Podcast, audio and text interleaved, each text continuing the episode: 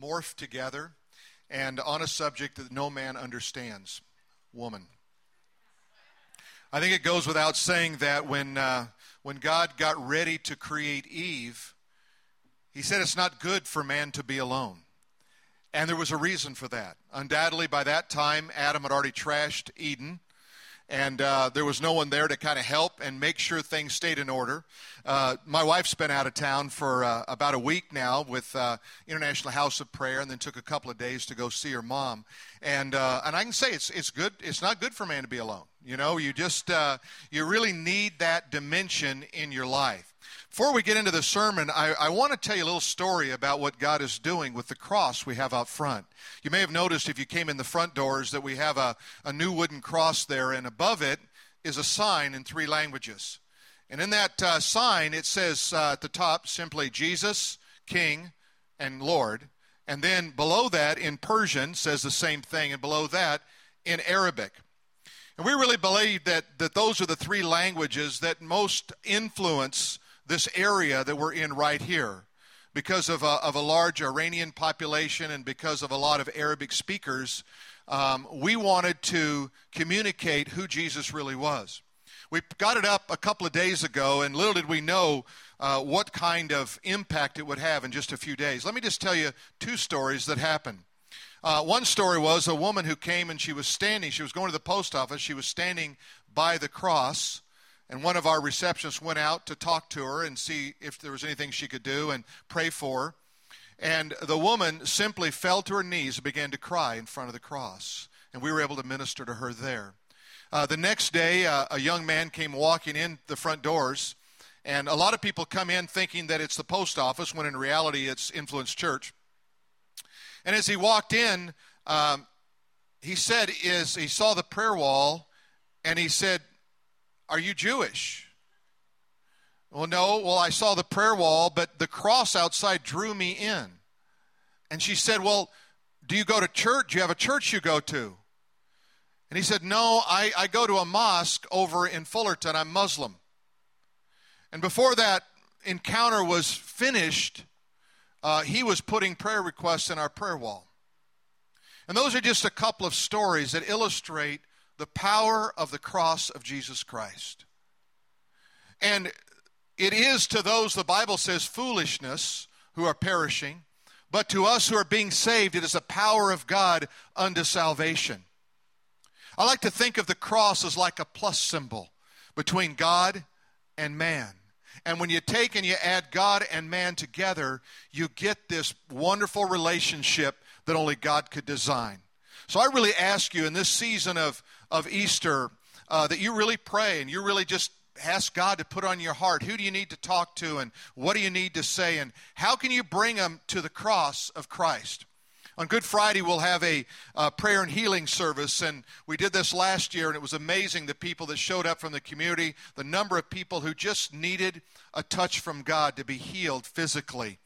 And so we want to really encourage you to be a part of that and see what God is going to do in your life. Well, we're back into the study of the book of Genesis. And so in Genesis chapter 2, we come to this place where God is going to create Eve. Verse 18, and the Bible says, And the Lord said, It is not good that man should be alone. I will make him a helper comparable to him. And out of the ground the Lord God formed every beast of the field, every bird of the air, and brought them to Adam to see what he would call them. And whatever Adam called each of the living creature, that was its name.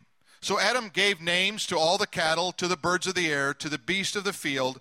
But for Adam there was not found a helper comparable to him. And the Lord caused a deep sleep to fall upon Adam. Now, I want you to get the idea that that deep sleep there was, was the idea of a picture of death. In the Hebrew, you don't have as, as many words to describe uh, something that happens. And so here's the idea more than sleep that there's almost a, an entering into total unawareness of what's happening, totally out of the picture. And he took one of his ribs and closed up the flesh in its place. Then the rib which the Lord God had taken from man, he made into woman, and he brought her to the man. And of course, we know this is why men today still love ribs. Amen? All right. And Adam said, And this phrase is really interesting, and I want you to underline it in your scripture because it's, it's going to come back to us later in this message with some deeper understanding. He said, This is now bone of my bones and flesh of my flesh. Now, it's unusual that he didn't say, This is now flesh and blood, but he used this interesting phrase, bone of my bones and flesh of my flesh, and it's a phrase that we'll see again in scripture a little bit later. She shall be called Isha, is the Hebrew because she was taken out of Ish.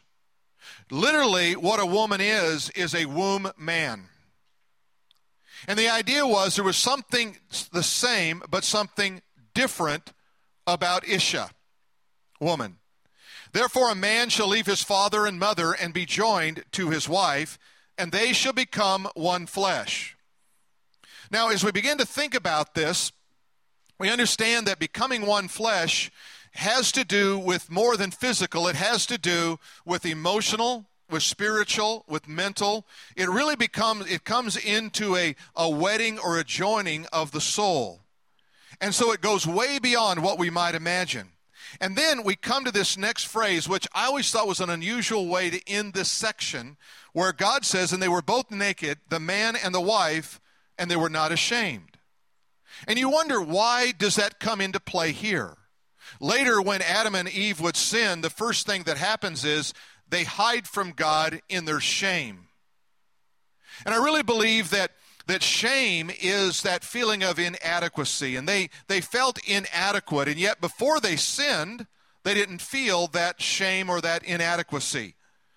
And shame becomes the first manifestation of sin in your life. When you, when you go away from God, when you sin against God, the first thing you feel is a sense of shame. It's foundational. And almost everything we do will trace itself back to this idea of shame. But what happens is demonic forces use shame against us so that we are destroyed in terms of grace. Because if we think about what is shame, it really is disgrace. And disgrace is the opposite of grace. So if you're living in shame, you can't experience the fullness of grace. So what's happens here? So something comes in your life, you feel a sense of shame, you don't know what to do, you're not experiencing grace. So how do you deal with that? Let me give you just a little model of how you can deal with shame that will also manifest itself in other ways in your life. So shame comes in and you go, I'm feeling shame, therefore I can't experience grace. What I have to do is I have to begin like this with God in prayer. I have to say, God, I want to just thank you for who you are. You have to change from an earthly to a heavenly perspective. You have to see your life from a God perspective. How does God see me? Does God see me as a sinner in shame, or does God see me as a child whom He loves? So I've got to get a God perspective on my life. And once I get a God perspective, now I have to move into solving the problem. And I want to do that by taking the authority I have in Jesus Christ. So something like this uh, Father, as I come to you, I come to you realizing there's a sense of shame here. There may even be uh, evil forces that are pounding against me to try to keep me from understanding grace. So, what I want to do is right now, I want to say, in the name of Jesus Christ, in the authority of Christ, I speak to you shame. I speak to you demonic forces. You have no part in me, and I and I push you into. I cast you over to the hands of Jesus. And now between Jesus and me, I establish the cross, the cross of Jesus Christ, and in the place, Jesus, of shame, disgrace. What I do is I ask you to fill me with joy. I ask you to fill me with a sense of your power and your grace. And what I do is I begin to become proactive over the things that are happening. Because here's what I believe I believe the generation in which Jesus returns will be the most emotionally broken generation in the history of the world. Already we're seeing evidence of that. People emotionally broken, don't know what to do, where to turn. Life is in despair. The despair and the discouragement and the depression is an all time high worldwide. People don't even know why. But what we've done is we've moved out of this uh, concept of grace so much that people are living their life without an outlet of where do I go with that? We see in this relationship that God has with man and woman, Adam and Eve, we see something about God's divine order. I love what Wayne Grudem says about the creation of male and female. Listen to this. He says three things. The creation of man as a male and female shows God image, and then in three ways. Number one, in the harmonious interpersonal relationship. You see, in the Godhead, the Father, the Son, and the Holy Spirit, there is this harmony that exists within the Godhead. There is this personal relationship where the Son and the Spirit and the Father, they all relate well to one another. And they're in harmony. And so we see in, in this marriage, in this joining together, there is intended to be this idea of interpersonal, harmonious relationships that exist. Secondly, equality in personhood and importance. So the man is not superior to the woman or the woman to the man, but what they are is they are equal in their personhood before God and they're equal in their importance before God. Societies where that's not the case, whether it is a society that is is is we might uh, label as third world or primitive in its outlook of women, tend to not understand God in the same way, and God, the God, becomes something very unusual, very different to them, or they have multiple gods. The third thing he says difference in role and authority. So, man and woman, while they're equal, they have different roles. They have different authority before God and before one another. Just like the Father and the Son, they have different roles and they have different authority or spheres of influence in which they have. So, what happens? When we live in harmony, we have that reflection of God in us. People see that God in us. They see the harmony in us. The further we get away from this understanding of who is God, the further we get understanding, uh, or further away from uh, developing a great relationship with God. For example, just in our society, the bigger the city, the less the stars in the sky, right? Okay. So the Bible says the heavens declare the glory of God, and the firmament showeth forth his handiwork. So when I look up into the stars in a out into in the wilderness, let's say, I see hundreds and hundreds of these pinpricks of light that display the glory of God. But I come into city and I don't see as much. So the more we move into urbanization, the more we move into secularization of, of just kind of separating God out of our life, the less we understand of who is God and what is God like. The less we understand that we're created in the image of God Himself companionship and a divine desire. So where did this all happen? Here's Adam and he's naming all the, the animals and everything is working out well and all of a sudden he realizes he's alone and he's isolated. And what God does is he awakens in Adam this sense of need and this hunger. And all of a sudden something in him says, "Wait a minute, I'm not fulfilled. There's something missing in my life and I want that." And so God brings Eve in to bring community. To, so together, they're together and they're in community. Someone has said that God created Eve from Adam's side to be equal with him, from under his arm to be protected by him, from close to his heart to be loved by him. And surely that's a good way to understand that. Women reflect the plurality in the Trinity, and they bring a communion of love that can only be birthed by God. You know, no man needs to be told that women can use more words than a man in a given day.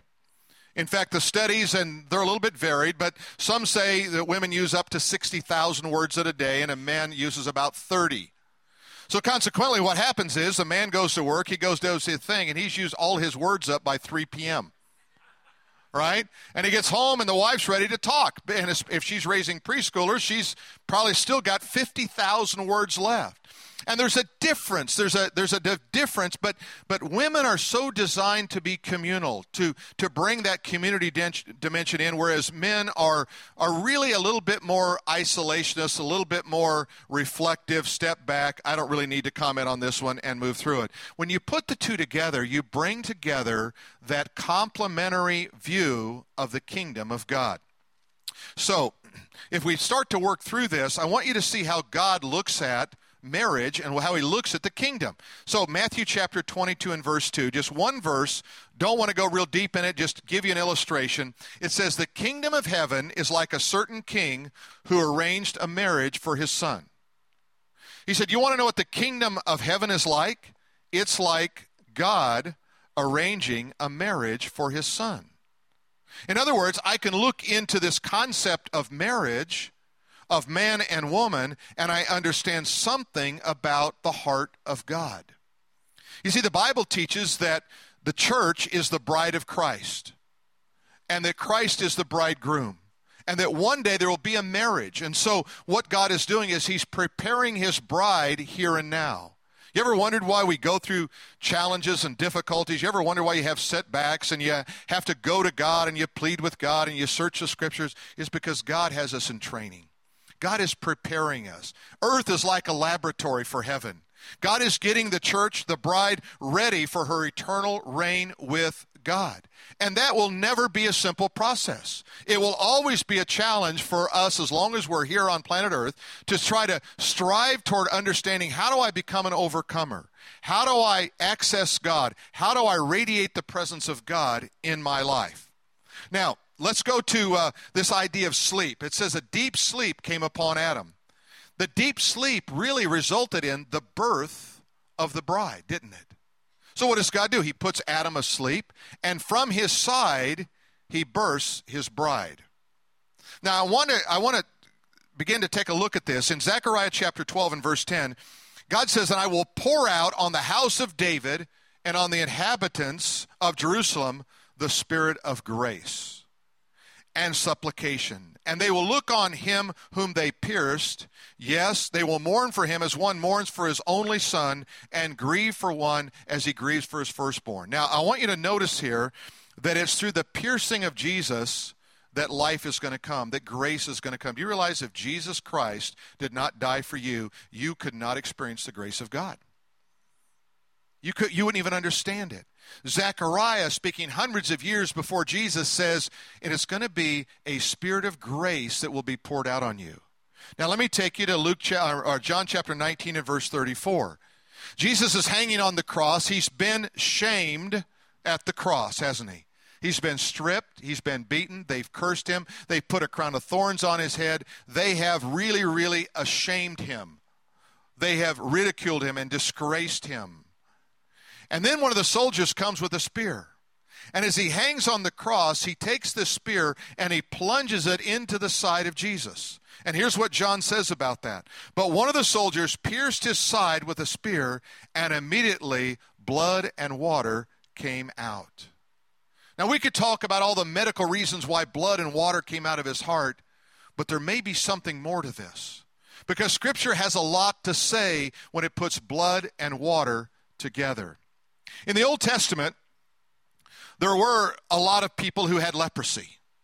And if a person had, had leprosy, they could not worship as other people worshiped. They were forbidden from coming close into the sanctuary of God. They were required to cry, unclean, unclean. And it was their life was an entire life filled with shame. They didn't know what to do. And there was no hope, it seemed. But on occasion, a leper could be cleansed. And if he was cleansed, he would go to the priest, he would show himself to the priest, and the priest would examine him and put him in isolation for seven days. At the end of that period, he would examine him, and if the leprosy was indeed gone, then he would perform a ritual of the cleansing of the leper. You see, the problem with leprosy is it really, and I, I kind of brought this to illustrate something, it's the bloodline is impure. There's something wrong with the bloodline. God always wants us to go back to this idea of the blood and the cleansing power of the blood. Well, what the priest would do is he would get two birds, live birds. He'd get a bowl of water. He'd get a scarlet thread like this one. He would get a piece of cedar wood and a hyssop plant. It's just a, a just a very plain a variety kind of a, of a plant, very humble looking. And he would take those two birds and he would take the one bird and he would kill it. And he would take the blood from that bird and he would put it into that little bowl of water. And then he would take that cedar, piece of cedar wood, and he would say to the leper, You have been cleansed. Cedar was a symbol of pride. He said, You must put away your pride. You are not cleansed because you're better than someone else. You must put away your pride. Then he would take the piece of hyssop and he would show it to him. It's a picture of humility he would say, You must walk humbly before God. You have been cleansed from your leprosy. He would take the red string and he would say, You now have a clean bloodline. Then he would take that bird, the live bird now, and he would dip it into the bowl of blood and water. He would hold it above the head of the leper and release the bird to fly away. And as the bird flew away, the blood and the water would drip down onto the leper, and he would be reminded of the high cost of the cleansing of his leprosy. It required the blood and the water to confirm it. When Jesus died on the cross for you and for me, he was telling us when that blood and that water came out, we all like lepers. All of us sinners. None of us stand before God righteous. But the blood and the water is a reminder of what it costs for us to be cleansed from our sin. And so we have that redemption. So when, when Eve was born from Adam's side, it was also a picture as the church would be birthed from Christ's pierced side. That it cost something for you and I to be in the church. It cost something for you and I to know Christ. It cost a sacrifice that was so great that no one could ever match it. And the idea was that God wanted to bring us to oneness, to a supernatural union with Him. So let's go back to Genesis 2 and verse 23. And, G- and here's what it says Adam says, This is now bone of my bones and flesh of my flesh. That term becomes unusual when we begin to see the way it's used in Scripture. In Luke chapter 24 and verses 38 and 39, Jesus has been crucified, resurrected, and now is making earthly appearance as a resurrected Lord. He's the same but different. He now is in his resurrected state, in his resurrected body. He's traveling along, and these two men are going to the road of Emmaus. He stops, he begins to talk with them. And the, this is a part of the dialogue I want you to see in verses 38 and 39. He said to them, Why are you troubled? And why do doubts arise in your heart? Behold my hands and my feet, that it is I myself. Handle me and see, for a spirit does not have flesh and bones, as you see that I have. Now, Jesus did not have blood, he was resurrected. He was an eternal Son of God, but he uses this phrase, flesh and bones. He uses the same phrase that Adam used before the fall of man he said, This is now uh, bone of my bones and flesh of my flesh. And we, we kind of suspect something's going on here in a supernatural spiritual dimension that is more than, we, than meets the eye. Let me take you now to Ephesians chapter 5 and verses 29 and 30. And now he's speaking to husbands about loving their wives. And he says this Husbands ought to love their own wives as their bodies. He who loves his wife loves himself. For no one ever hated his own flesh, but nourishes and cherishes it, just as the Lord does the church. And now look at the phrase For we are members of his body, flesh and bones. We see that God ties these three things together. He ties the idea of God's original creation. He brings it down into the resurrected Christ, and then he brings it into our life as the church, and he says, Do you realize, church, we are flesh of his flesh and bone of his bones. The scripture says that when Christ was crucified, that no bone was broken so that it would fulfill scripture. You see, there is not a brokenness in this relationship we have with God.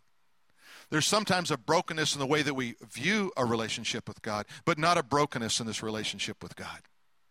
I want to take you to some life applications because this is where it really becomes powerful. I want you to understand the idea of shame as we referred to earlier, shame is destroyed at the cross. He took our shame, He was shamed for us. Not only did He die for our sin, He died for our shame, that we might not have disgrace, but we might experience the grace of God. And it is the blood alone that cleanses us from sin and guilt. It's not because we're good. It's not because we're better than somebody else. It's not because we're religious. It's not because you've been baptized or taken communion. It's none of those things. It's simply the blood of Christ. I love what Bill Johnson says. He says, No one has ever been punished into purity. It, is, it must come through grace. You know, sometimes as parents, we want to make our kids feel bad. And so we try to shame them into doing right. But you remember, no one has ever been punished into purity. And oftentimes that childhood wound of shame becomes something later that a child can't deal with, that an adult like you and I can't deal with. But if we begin to understand, it must come through grace. And here's what grace is grace is the empowering presence of God. When you enter into grace, you enter into something that's powerful. You enter into something that you can experience. It empowers you as you enter into the presence of God. Grace comes and says, Let me show you what grace can do. Now, what I want to do is I'm going to have you to stand, and I want to model this for you. I want you to actually have an experience of dealing with something in your own life. So let's just stand together, bow our heads. And here's what I want you to all to do I want you to think of a time in your life. You could have been a small child, you could have been a teenager. It could have been something that on the surface looked kind of harmless, but it really affected you deeply. I want you to think about a time where you experienced shame, okay? Let's just bow our heads and I just ask Jesus now, just reveal a time in my life when I experienced shame. And once you have that that model and once you you kind of see that dialogue, that experience, it could have happened at school, could have happened at home, could happen on your job, could happen anywhere. Once you've got that, now here's what I want you to do. I want you to invite Jesus to come into that experience with you right now. He's come alongside of you. You've just experienced this shame, this hurt, this pain. Can you feel it and can you see it? Now, what I want you to do is I want you to tell Jesus what happened and what you, how you felt in that moment. You might say something like, I felt so ashamed. I felt so hurt. I felt I was devastated. I was in disgrace. I felt isolated. Just tell him what you, what you felt. Now, I want you just to listen to him. I want to just pause for a moment. What does he say to you in this moment? about what you've experienced. He might say something like, I understand, and you have no reason to feel that. He might say, I've taken your shame away. You just don't know that. But what you're really doing is you're just giving it to Him now. Now, while you've got that picture going on, that, that situation that brought that to you, that shame that came to you in that moment, I want you to turn to that person in your mind and I want you to tell him how you felt, what you experienced in that moment. And now I want you to ask their forgiveness or tell them you forgive them, rather. Just say, I forgive you for that. I forgive you for that. Whatever it was, I forgive you. Remember, this is all about you. This is about your health and cleansing you. This is not about trying to find out who is at fault here. This is all about you. And once you've told them you've, for, you've forgiven them, now I want you just to listen. What do they say back to you?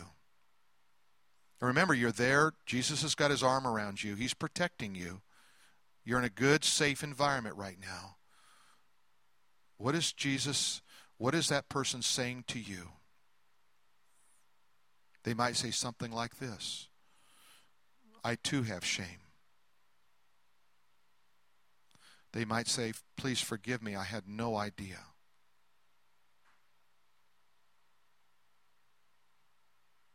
And now I want you just to accept what they've said and let that healing and let that forgiveness come about. Because it started with you. It started with where you were in life. It started with what you were wrestling with and what you were struggling with, and how God wants to pull that from your heart and in the place now where shame once existed, I want you to ask Jesus in your own words, just would you fill that slot with grace? Would you fill that slot with love? Would you fill that sh- uh, slot with power? Would you allow me to experience the fullness of God's blessing right now? As you've got that experience fresh in your mind and you've experienced something of the grace and the forgiveness and the, and the, and the cleansing of God, I want you to take a moment right now. We're just, everybody's heads bowed, everybody's eyes closed. If you experienced some of that relief from something in the past, you experienced or maybe a better understanding of this shame, would you just slip your hand up and just say, God, I, I experienced that today? Just, yeah, just slip your hand up. Nobody's looking. It's just for you, you and God right now. And as your hands up, would you just say, God, thank you? Thank you, God, for, filling my heart with, with grace and for giving me some insights into my life. And now, while we just remain in, in, a, in a moment of prayer, I'm going to just ask the, God, the Lord's blessings over all of us. Let's just receive from Him now. May the Lord bless you. May the Lord keep you. May the Lord right now cause His face to shine upon you. May the Lord be gracious to you in all of His dealings. May you feel grace upon grace flood your soul. May you experience the joy of the Lord. May you put away revenge. May you put away vengeance. May you put away hate and all those other things. And may you experience the true fruit of the Spirit love and joy and peace and patience and kindness. And may now you walk in your influence. Now you have a message to give to people a message of hope, a message of grace, because you too have become a recipient, even today, of the grace of God. Jesus, we thank you for this day. We thank you for the great way you love us and for the application you make as we experience something of what it means to know you in a deeper and a more meaningful way. In Jesus' name we pray. Amen. I hope today that, that you experience some of God's love and grace. And you know, we don't experience it just to keep it. Amen? We, we experience it to give it away. So I want you just to really just kind of commit yourself. I want to give this away. I want to give some love to someone, some forgiveness to someone. I want to tell somebody about what it means to really walk with Jesus Christ. Amen. Hey, God bless you. Have a great week in the Lord, and we'll see you next time.